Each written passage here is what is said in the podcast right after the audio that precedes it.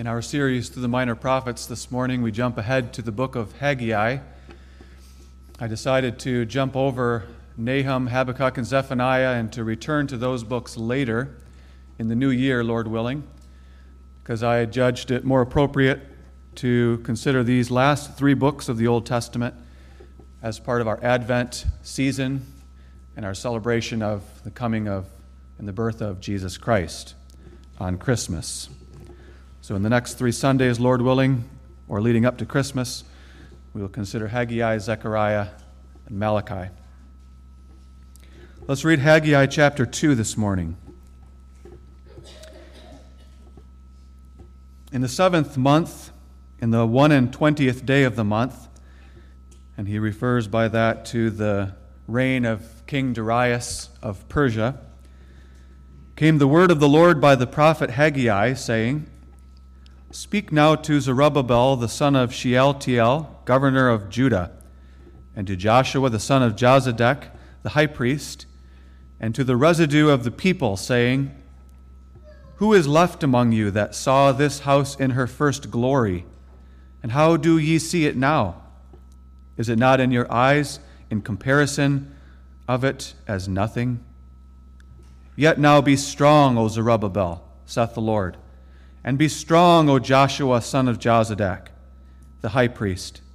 And be strong, all ye people of the land, saith the Lord, and work, for I am with you, saith the Lord of hosts. According to the word that I covenanted with you when ye came out of Egypt, so my spirit remaineth among you. Fear ye not. For thus saith the Lord of hosts Yet once it is a little while, and I will shake the heavens and the earth and the sea and the dry land, and I will shake all nations, and the desire of all nations shall come. And I will fill this house with glory, saith the Lord of hosts. The silver is mine, and the gold is mine, saith the Lord of hosts. The glory of this latter house shall be greater than of the former, saith the Lord of hosts. And in this place will I give peace, saith the Lord of hosts. In the four and twentieth day of the ninth month, in the second year of Darius, came the word of the Lord by Haggai the prophet, saying, Thus saith the Lord of hosts Ask now the priests concerning the law, saying, If one bear holy flesh in the skirt of his garment, and with his skirt do touch bread, or pottage, or wine, or oil, or any meat, shall it be holy? And the priests answered and said, No. Then said Haggai, If one that is unclean by a dead body touch any of these, shall it be unclean? And the priests answered and said, It shall be unclean. Then answered Haggai and said, So is this people, and so is this nation before me, saith the Lord. And so is every work of their hands, and that which they offer there is unclean. And now I pray you consider from this day and upward from before a stone was laid upon a stone in the temple of the Lord. Since those days were, when one came to an heap of twenty measures, there were but ten. When one came to the press fat for to draw out fifty vessels of, out of the press, there were but twenty. I smote you with blasting and with mildew and with hail in all the labors of your hands, yet ye turned not to me, saith the Lord. Consider now from this day and upward from the four and twentieth day of the ninth month, even from the day that the foundation of the Lord's temple was laid, consider it. Is the seed yet in the barn? Yea, as yet the vine and the fig tree and the pomegranate and the olive tree hath not brought forth from this day, will I bless you. And again the word of the Lord came unto Haggai in the four and twentieth day of the month, saying, Speak to Zerubbabel, governor of Judah, saying, I will shake the heavens and the earth, and I will overthrow the throne of kingdoms, and I will destroy the strength of the nations of the heathen, and I will overthrow the chariots and those that ride in them, and the horses and their riders shall come down, every one by the sword of his brother.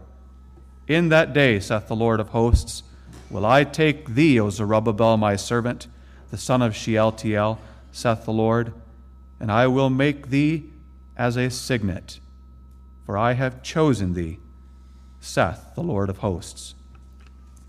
We read God's word that far this morning, and I call your attention especially to verses 6 and 7.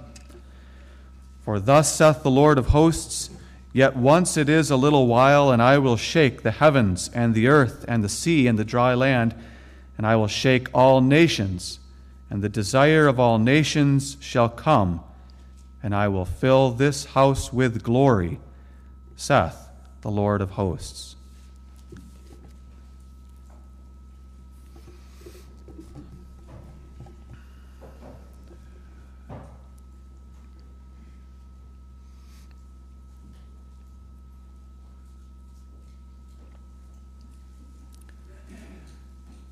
Beloved in the Lord Jesus Christ, Haggai was a prophet of the Lord who was probably born in Babylon in the captivity, but he was able to return with tens of thousands of other Jews through the leadership of Zerubbabel, the son of Shealtiel, who was in the line, the royal line of David, and Jozadak, or rather Joshua, the son of Jozadak, the high priest, he was able to return with them from Babylon back to Judah and to the city of Jerusalem because the emperor of Persia, Cyrus the Great, issued a decree that the Jews may return home and build again the temple of their God.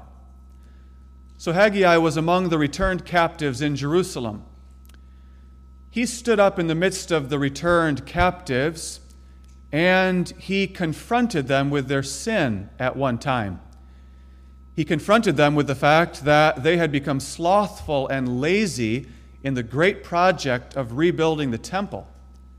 And they had begun to prioritize the rebuilding of their own houses and the comfort of their own homes. You can find that in chapter 1 of Haggai. Haggai confronted them, but before that, they had begun well. When they first came back to Jerusalem under the leadership of Zerubbabel and Joshua, they had begun to rebuild the temple. And by the way, that whole project of rebuilding the temple that was laying in ruins is symbolic of the rebuilding and reforming of the church when it has gone astray, when it has fallen, which happens again and again throughout the New Testament. It's a picture of that great work of restoring right doctrine and right worship in the church, which is always necessary in the church throughout the New Testament. They had begun well, they had laid the foundation of the new temple. But when enemies started to trouble them and frustrate their plans, they became discouraged. And they decided to stop building and as time went by, they began to focus less on building God's temple and more on building their own houses. They became comfortable with not having opposition, not having hostility of enemies to deal with anymore. And that continued for many years. Throughout the rest of the reign of Cyrus, throughout the reign of Cambyses, and into the reign of King Darius of Persia, the temple left there unfinished and still in ruins. So Haggai was raised up together with Zechariah to prophesy to them, to awaken them from their spiritual slumber, and urge them to continue and finish the work of rebuilding the temple of the Lord. And we find that whole history in the book of Ezra. When Haggai exhorted them and rebuked them through the leadership of Zerubbabel, they obeyed the voice of the Lord. And in the second year of Darius the king, they began the work of building the temple again. And they continued without stopping until it was finished. Haggai spoke the words of our text in chapter 2 about a month after they had restarted the building project. As they began to build again, some of the old saints remembered what the first temple had looked like. They remembered the Temple of Solomon, a magnificent, opulent, glorious temple.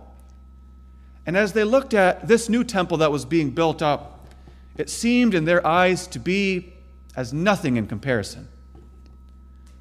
So there was a sense of futility that was sense, uh, setting in, a sense of fear that this whole project was pointless, that it wasn't worth the effort of all the opposition of our enemies.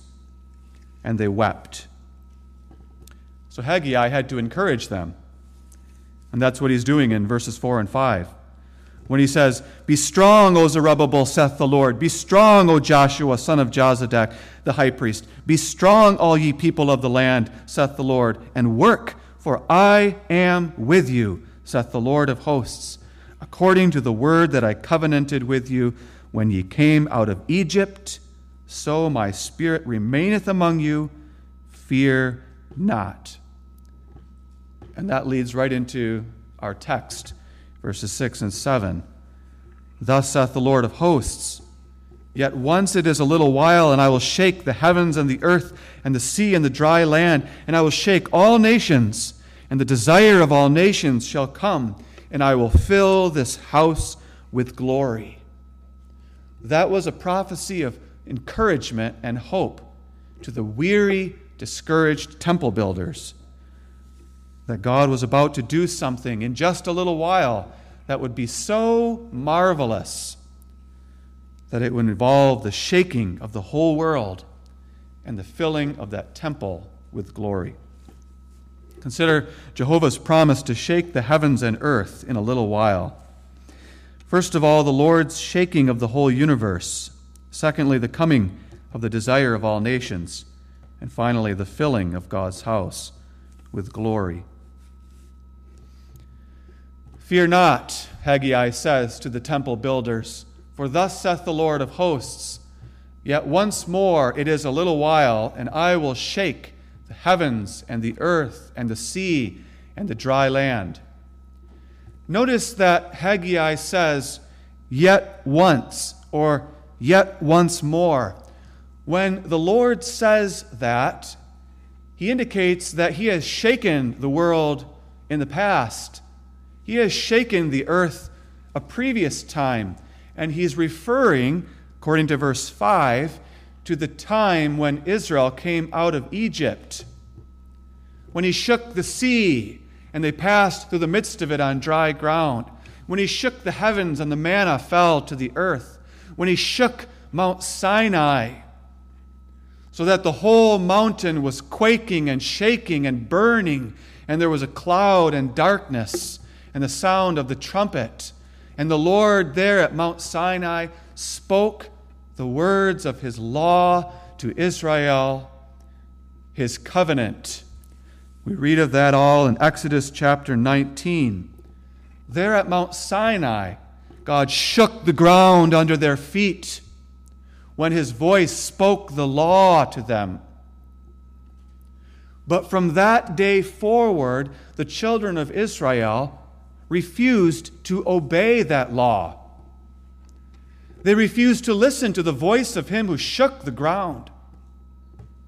They decided rather to transgress that law and go their own way, to do their own thing, to do what was right in their own eyes.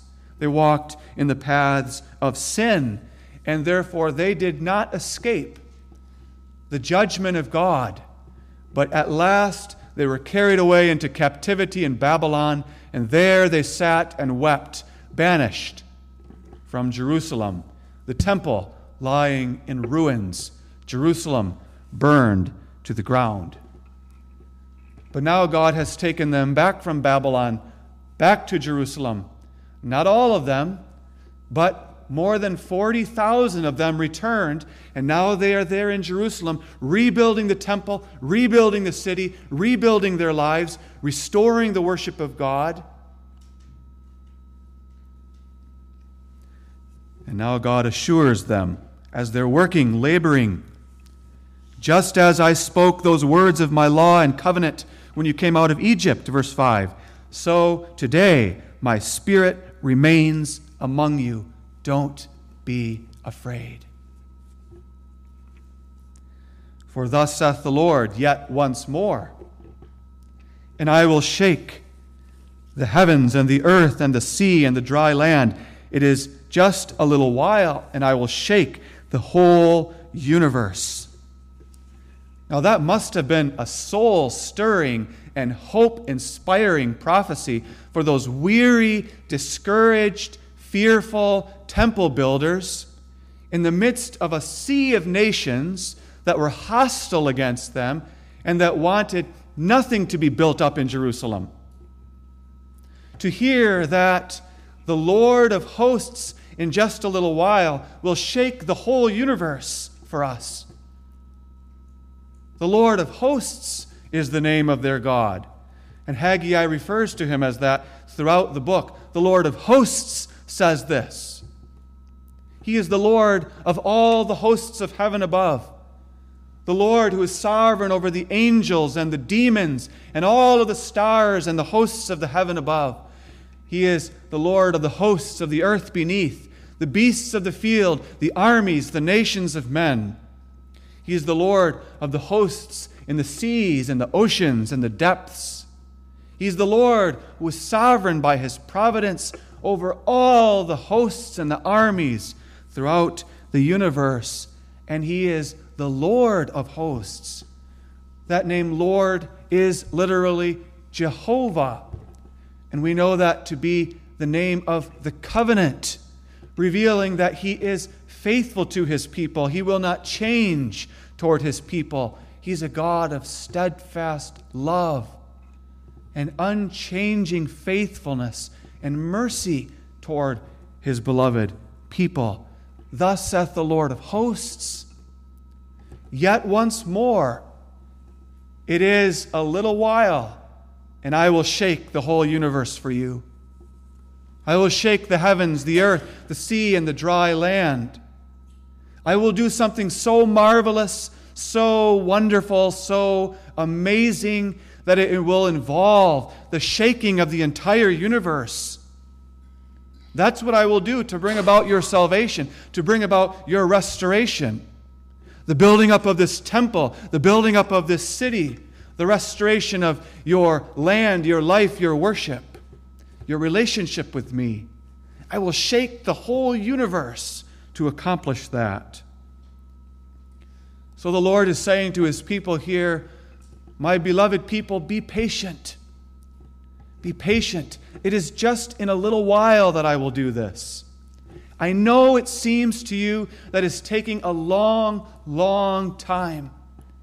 You were in Babylon for 70 years. You've finally come back, and now it's been many years. And you've been struggling and toiling to build this temple and build this city, and it's not done yet. And it looks like this daunting task that will never be finished. But yet it is a little while, and I will shake the world for you. My beloved, I know it seems like it's a day of small things, that this temple looks so small and almost as nothing in comparison to the great temple of Solomon. But don't be discouraged. In just a little while, I'm going to shake the heavens, earth, and the sea to restore this temple, to establish a new covenant with you. I know it seems like the enemies all around you are great and mighty, and the opposition is overwhelming. But be patient. Wait on the Lord. In just a little while, I will do everything that needs to be done for your salvation. I will shake not the earth only, but also the heavens I will not only shake the earth as I did at Mount Sinai when that mountain was shaking and quaking and I spoke my law to you, but I will also shake the earth throughout the whole of the world. I will shake the dry land. There will be great earthquakes that will shred the rocks beneath your feet, that will topple the mountains that tower over your heads, that will plow up the foundations of the earth and overturn the depths of the rocks and the earth. I will shake the seas with mighty hurricanes and tsunamis that will pour water out over the land. I will turn the oceans upside down.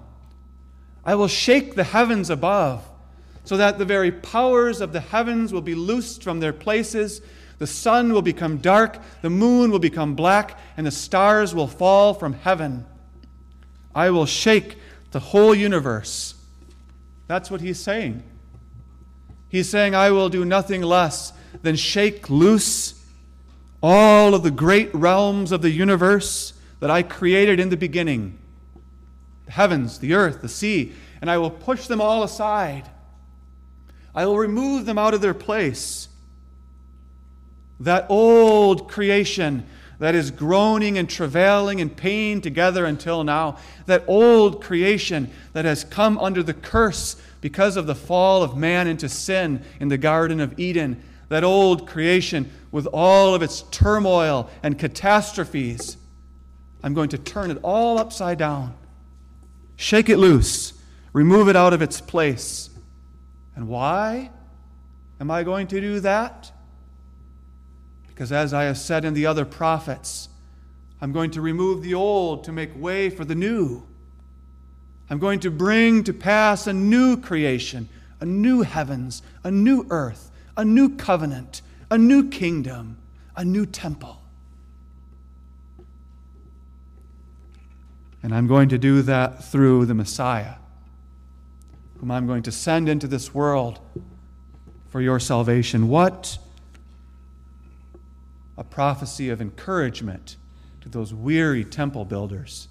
Be patient, my people. It's only in a little while, and I will do all of these things. That's an encouragement to us, too. Because we're still engaged in that same essential work of building up the temple of the Lord and rebuilding the temple when it's in ruins. That's the work of the church, the work of preaching the gospel, the work of catechizing the children and the youth, the work of, of Bible study and fellowship, the work of evangelizing the world around us, the work of raising a Christian family and building a Christian marriage. And it's the work of rebuilding those things when they crumble, when they fall into ruins, when things are going awry. That's hard work. That's difficult work. Sometimes it seems to us it will take a long time to rebuild this church, this denomination, this marriage, this family. And our enemies, the devil and his hosts, they're attacking us, they're assaulting us. How will we ever be able to do it? And it's such a day of small things, we sometimes think. We're just a small congregation, a small denomination. We're just a little remnant of people in the midst of the sea of, of wicked heathen nations. What does it all amount to? And the Lord says, be patient. In a little while, yet once more, I will shake the heavens and the earth and the sea and the dry land. Remember that one day is with the Lord as a thousand years, and a thousand years as one day. What seems like a long time to us is only a short time to the Lord, yet it is a little while, he says. and I will do all these things for your salvation. He goes on, I will shake all nations, he says, and the desire of all nations shall come. God brought the nations into existence at the Tower of Babel. Before the Tower of Babel, there weren't any nations. There was only the human race that was flowing in this stream. But then at, Na- at Babel, God confused the languages and divided the peoples so that they had to spread out throughout the world, and the nations popped up of different cultures, different languages, different religions. By the time of the prophet Haggai, the world was filled with nations. Each one of them had their own land, their own government, their own culture, their own religion, their own philosophies. There was Egypt, there was Babylon, there was Assyria, there was Persia, and the great nations farther east and farther west and farther south. The world was full of nations. And God said, Yet once it is a little while, and I will shake all nations. I will shake them loose. I will shake them to their foundations. I will shake loose the stranglehold that Satan has in the heathen world. I will shake loose the powers of sin and darkness that keep the heathen trapped into slavery to lies, to philosophies, to superstitions, to fearful and manipulative teachings, to stubborn and, and prideful allegiances to gods and kings and peoples and cultures.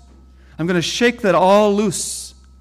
I'm going to shake loose the arrogant pride and raging of the nations against Jehovah and his Christ and his people. I'm going to shake it all loose. And when I shake loose those nations, I'm going to remove them out of their place so that they are no more. But I'm going to gather my elect out of those nations so that they flow into the kingdom of God, they flow into Mount Zion.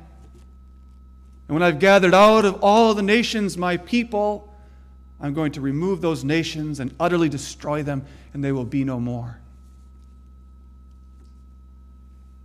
It's like what Daniel interpreted of the dream of Nebuchadnezzar. Daniel, of course, was now a person of the past in the time of Haggai. And perhaps Haggai was even familiar with the prophecies of Daniel.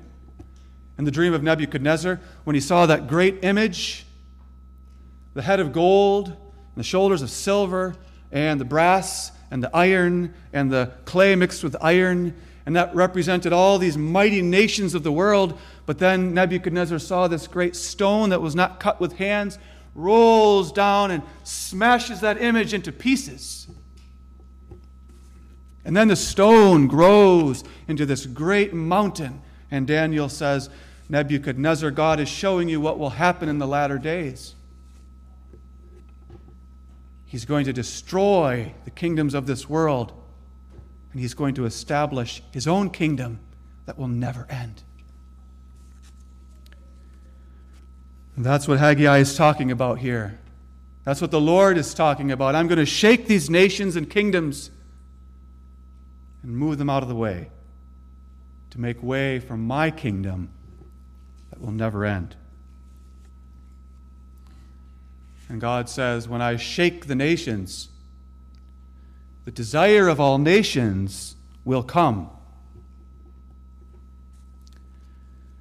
Who is or what is the desire of all nations?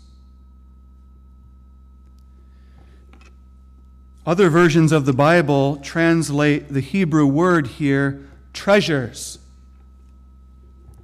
The treasures of all nations. So that the Lord would then be saying that the treasures of the nations, for example, their silver and their gold, their precious things, their valuables, their desirables, they will flow into the temple,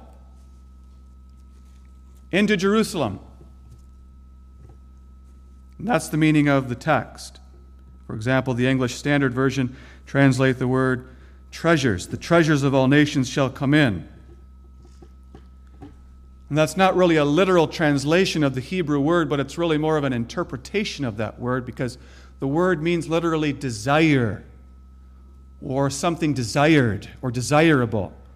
Well, treasures like silver and gold certainly are desired by the people of the nations. That may be one possible interpretation of the passage. That the nations will carry their treasures into the city of God. We need to think only of the wise men who came from the east carrying their gold, frankincense, and myrrh, their treasures. And they brought them to Jerusalem. Then they brought them to Bethlehem. And they came into the house. And when they saw the baby Jesus there, they fell down on their knees and they worshiped him and they gave him their treasures. And we do that every Sunday. When we bring our gold and frankincense and myrrh into the church on the Lord's day and we bring our offerings and give them to the Lord, we're bringing our treasures and giving them to the Lord as an act of worship. That's all true. The King James Version, as well as the New King James, maintain what I would call the literal translation of the Hebrew word the desire of all nations shall come. The New King James says that the nations are the ones who are going to come to the desire of all nations. I will shake all nations, and they shall come to the desire of all nations. The New King James.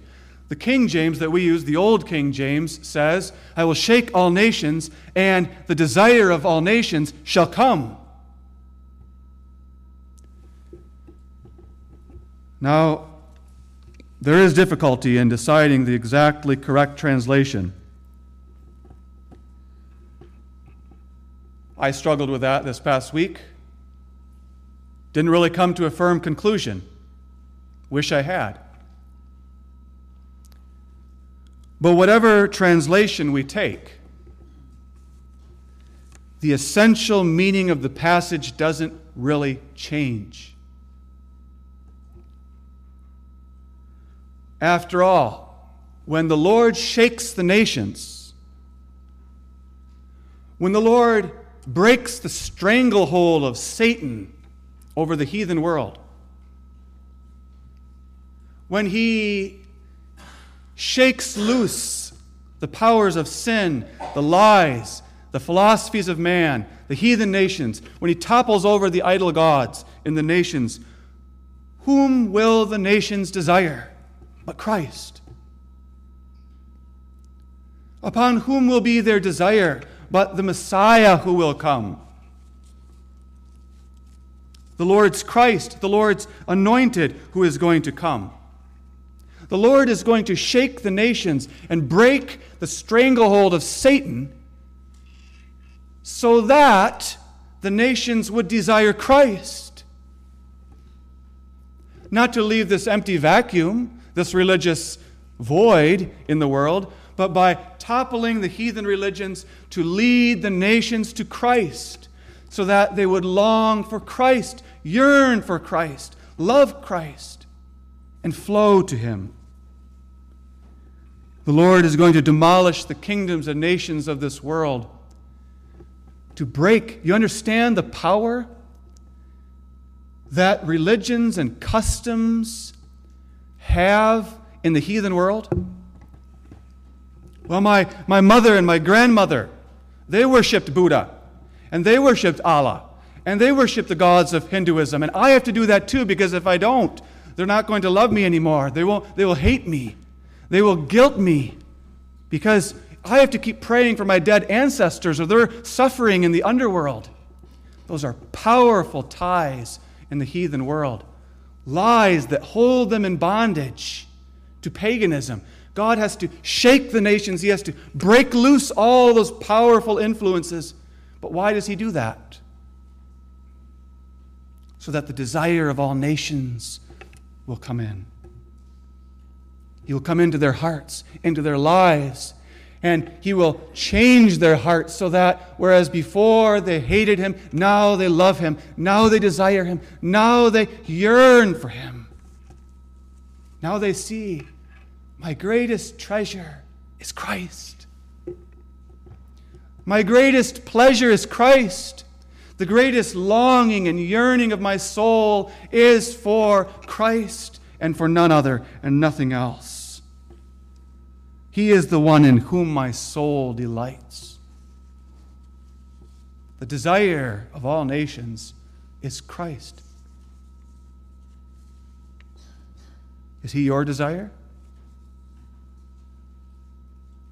Is he the one you desire above all treasures and pleasures that the world may afford? Beloved, we are among those who, by the grace of God, have come to Christ. We have not come to the mount that could be touched, the physical Mount Sinai, where God shook the earth when he spoke his law. We're not among the Israelites who were there at Mount Sinai. We are among Jews and Gentiles who have come to Mount Zion. In Hebrews chapter 12, the apostle speaks of this fact. He says that we have not come to the Mount Sinai, where God spoke his law and shook the earth, but we have come to Mount Zion, Hebrews 12, verse 22. Mount Zion, which is the city of the living God, the heavenly Jerusalem, an innumerable company of angels, the general assembly and church of the firstborn, and to God, the judge of all, and to the spirits of just men made perfect, and to Jesus, the mediator of the new covenant and to the blood of sprinkling that speaketh better things than that of Abel. You see, there's the voice that God spoke at Mount Sinai and shook the earth with his law. But in Haggai, God says, Yet once more, it is a little while, and I will shake the heavens and the earth and the sea and the dry land when I speak the gospel. We are not those who have come to Mount Sinai only and heard the law. We are those who have come to Mount Zion and heard the gospel. That's who we are. The gospel that Jesus is the desire of nations. Jesus is the Christ. Jesus is the one for whom God has turned the world upside down. Jesus is the Son of God who has come down from the shaken heavens into the shaken earth and walked on the shaken sea and stilled the shaken skies and lived in the midst of the shaken nations. Jesus, who performed signs and wonders in heaven and earth and sea, foreshadowing the great day when God would remove heaven, earth, and sea to make way for the new and glorious everlasting kingdom. And when he had finished his work, he went to the cross and shed his precious blood. And what happened at the cross? The earth shook. And what happened when he rose from the dead? The earth shook again. And he ascended up into heaven. Through Jesus Christ, God has shaken the heavens, the earth, the sea, and the dry land, and brought the Christ, the desire of all nations, born in Bethlehem, ascended into glory. You are those who have heard that gospel. And the apostle says in Hebrews 12 this warning to us See that ye refuse not him that speaketh. For if they escaped not, who refused him that spake on the earth, he's referring to the Israelites, they heard the voice of God at Mount Sinai, but they refused it. They didn't listen, they disobeyed, they didn't escape. They went into Babylon, into captivity. If they did not escape, they only heard the voice of the law much more shall not we escape if we turn away from him that speaketh from heaven. And then he quotes Haggai, whose voice then shook the earth, Mount Sinai.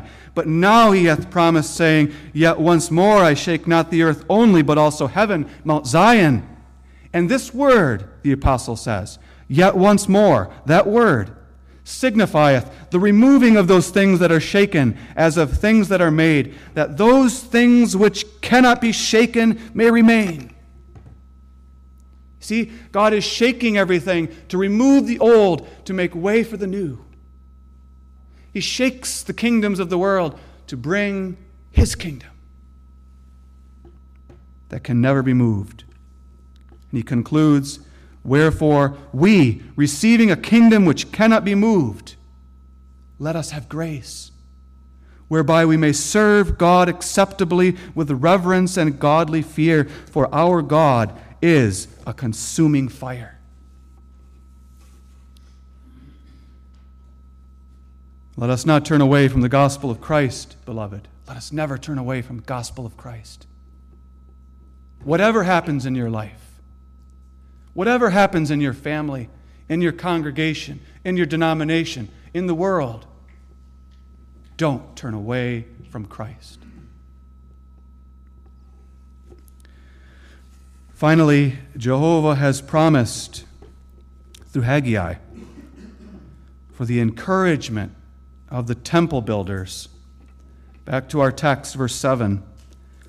And I will fill this house with glory, saith the Lord of hosts. I'm going to shake everything. The desire of all nations shall come, and I will fill this temple with glory. What a tremendous encouragement that must have been. You see, as they were putting brick upon brick and building up these walls of the temple, they remembered the Temple of Solomon, built in better days, when the kingdom was strong and growing and there was peace and riches and rest. And it was this magnificent temple with gold lots of gold, shining gloriously. But that wasn't all. On the day of its dedication, when Solomon prayed to the Lord, the glory of the Lord in the form of a pillar of cloudy glory came into the temple and filled the most holy place. That's called the Shekinah, the glory cloud. And now they're building up this new temple, and maybe they're wondering is the Lord going to come to this temple? It's little. It's nothing in comparison to Solomon's temple. But Haggai says, the Lord says through Haggai, I will fill this temple with glory. Knowing that, they were able to press on in the work of building, and they did press on from the second year of Darius until the sixth year of Darius that's when they finished the temple. They finished it. And when they finished the temple, according to Ezra 6, there was a dedication of the temple, just like with the first temple. And that was a time of celebration, feasting, singing, worship, bringing of offerings. Truly, the Lord was present in their midst in a glorious way. But we do not read of the glory cloud filling that second temple on the day of its dedication. Has God failed to fulfill his promise? After that, hundreds of years passed, and the people of God were plunged into this period of darkness and silence. No more prophets, no more books of the Bible written. And then Herod the Great became the ruler of Judea. And he decided that he would please the Jews by building up, repairing, and enhancing that second temple, which he did. So that the temple that was there in the days of Jesus was the temple they built in the time of Haggai, but bigger, better, glorious. Was that the fulfillment? of this prophecy? Is that when God filled it with glory? No. God fulfilled this prophecy in a spiritual manner. When the desire of all nations came into the world, that's when he filled the temple with glory. See, that glory cloud of the Old Testament was a picture of the presence of God with his people in a glorious way. What could be more glorious than if God himself, Jehovah of hosts, would come down into the world and become a man and walk among men and go into that temple? And he did. The first time that Jesus was brought into the temple was in the arms of his mother Mary, with Joseph walking next to her. Born in Bethlehem, eight days later he had to be circumcised, and they brought him up into the temple. And that was the first time Jehovah God in our flesh was brought into the temple and it was filled with glory. Old Simeon was there. Remember old Simeon in Luke chapter 2? We read that Simeon was told by the Lord that he would not die until he saw the Lord's Christ. And the Spirit led him into the temple that day. Luke 2, verse 27. And he saw Joseph and Mary and the baby Jesus, and he took him up into his arms. And he said, Lord, now lettest thou thy servant depart in peace according to thy word. For mine eyes have seen the salvation of the Lord, which thou hast prepared before the face of all people, a light to lighten the Gentiles, and the glory of thy people Israel. And Joseph and his mother marveled at those things which were spoken of him. Many more times after that, Jesus filled the temple with his glorious presence, teaching, preaching, healing, until at last God shook the earth at the cross and at the tomb and raised him up from the dead. Him having reconciled all things to God through the precious blood that he shed on the cross and ascended up into glory. And now God continues to fulfill the prophecy as the Lord Jesus Christ, through his church, builds up his church. Jesus said, Thou art Peter, and upon this rock I will build my church. And that's what he has been doing since he went into heaven, building his church. And the church is the spiritual temple of the Lord. We are the living stones of that temple. And Jesus is putting each one of us into that temple, into our place, building it, building it, building it through the preaching of the gospel. And He's filling it with His glory glory of the grace and mercy of God in salvation. And now, finally, the prophecy of the text has a word of hope for us regarding our future. As we build this temple, as we support and pray for the preaching of the gospel, as we evangelize, catechize, establish Christian schools, raise our children in the faith, build marriages on the gospel of Christ. The Lord says to us, Yet once it is a little while, and once more I will shake the heavens and the earth and the sea and the dry land. There will be one more great cataclysm that will involve the complete destruction of the universe.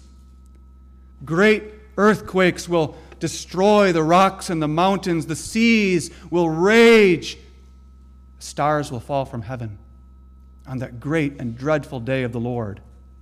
And then the desire of all nations shall come again. And I will fill the temple with glory. The temple points us ultimately to the new creation, the new heavens and earth. It is there in the eternal world to come. That will be God's temple, the real temple, to which all the other temples pointed. The real temple will be that glorious place where God will dwell with us in the face of Christ with all the nations of his people, where we will worship him and the Lamb forever and ever, where there will be perfect peace and rest and joy the lamb and the lion laying down together. So labor, people of God. Labor in that hope. Let us not be afraid of the hostile forces around us. Let us not be afraid that it takes so long, it seems, to finish this building project and for the desire of nations to come. Let us not be afraid, but let us trust in the Lord. It's not a day of small things, it's a day of great things. Let us press on in the glorious work of forming and reforming, building and rebuilding to the glory of our God until he returns once and for all. Amen. Our Father and our God, O Lord of hosts, how lovely is thy word, and how great are thy promises. We thank thee that we may trust thy promises that they are all yes and amen in Christ Jesus and are certain to come to pass. Lord, lift up our eyes on high and fill us with hope for the glorious day of thy coming. In Jesus' name.